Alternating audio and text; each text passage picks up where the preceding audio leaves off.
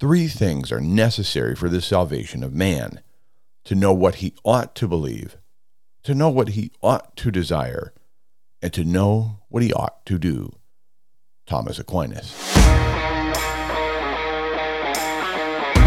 From Homer, Alaska, I'm Chris Story, and this is the Backyard Millionaire how to create wealth where you are with what you've got. Today, let's explore the secret code of D&D. Nope, not Dungeons and Dragons. What's funny about that is I missed the whole D&D craze as a kid.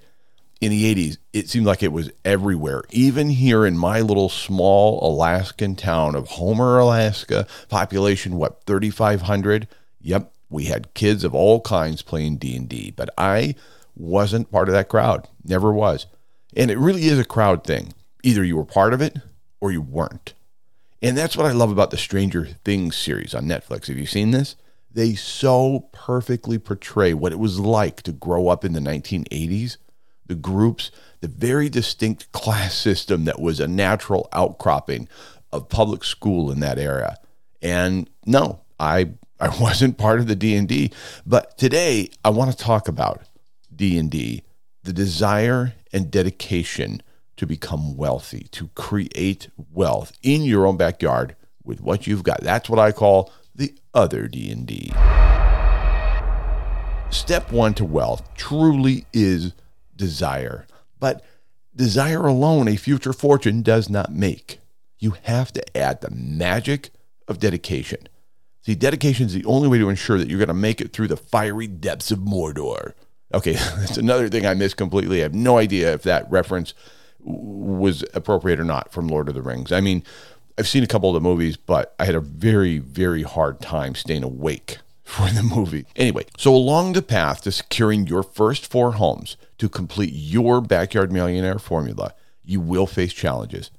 And you're going to need a much more powerful magic than desire alone can provide.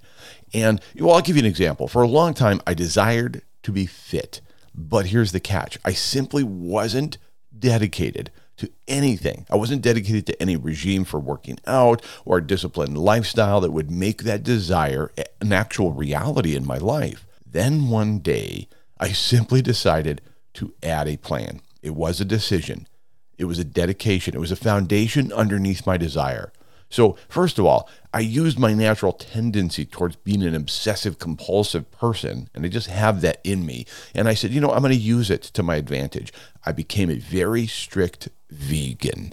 Now, I, I wasn't proselytizing anybody into veganism, but I myself strictly adhered to veganism to the point where, yes, I even avoided honey, even though that still doesn't make any sense. But I avoided honey. That's how strict to veganism I became.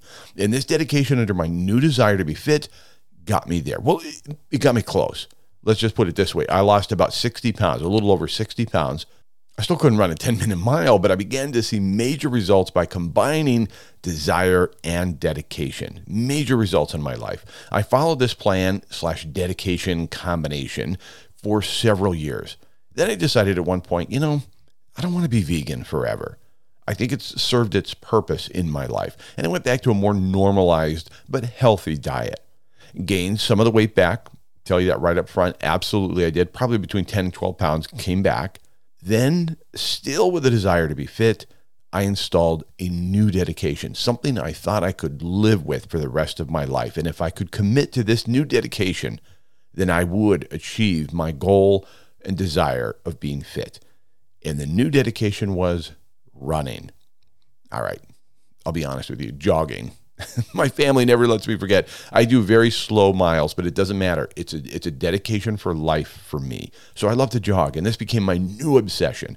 And for several years now, I've kept my desire to be fit in check with the dedication of hitting my treadmill every day, sometimes twice a day. Now, maybe you've already got a six pack, a 12 pack, I don't know, maybe you're rocking a full keg. How does this relate to wealth creation, you're asking? And I'm glad you asked. Desire alone, a fitness plan does not make for your body or your bank account. Desire's got to be combined with dedication to make a dent in any part of your life. A consultant put it to me like this one time. He said, Imagine, Chris, you're walking across a linoleum floor. You've got your shoes on, which, by the way, in Alaska is a no no. Anyway, today we've got them on. Now, you're walking across this linoleum floor wearing a platform heel. You're not going to make a dent. You've got to have the concentration of a stiletto heel to leave your mark. Desire isn't enough. Now, it's a start. In fact, it's the only place you can start. Desire is where you begin. Then you build a plan and you mix in dedication, and you're off and on your way. So, the desire to own four rental homes is where you're starting. Okay, now what? Well, dedication, a plan to buy home number one in writing. This includes getting pre qualified with a trusted mortgage broker. Then watch, listen, learn your market. You'll add to the plan the discipline to save money. Again, saving money isn't the plan to get rich, it's your seed capital and your reserve account. Create a secondary savings account is my my recommendation and label it investment account. My wife did this for us years and years ago and we have monies that come in that go to tax account for the IRS. It's Uncle Sam's money. We set it aside immediately. We then have a rainy day account and then we have an investment account. I advise you to do the same. Then read books.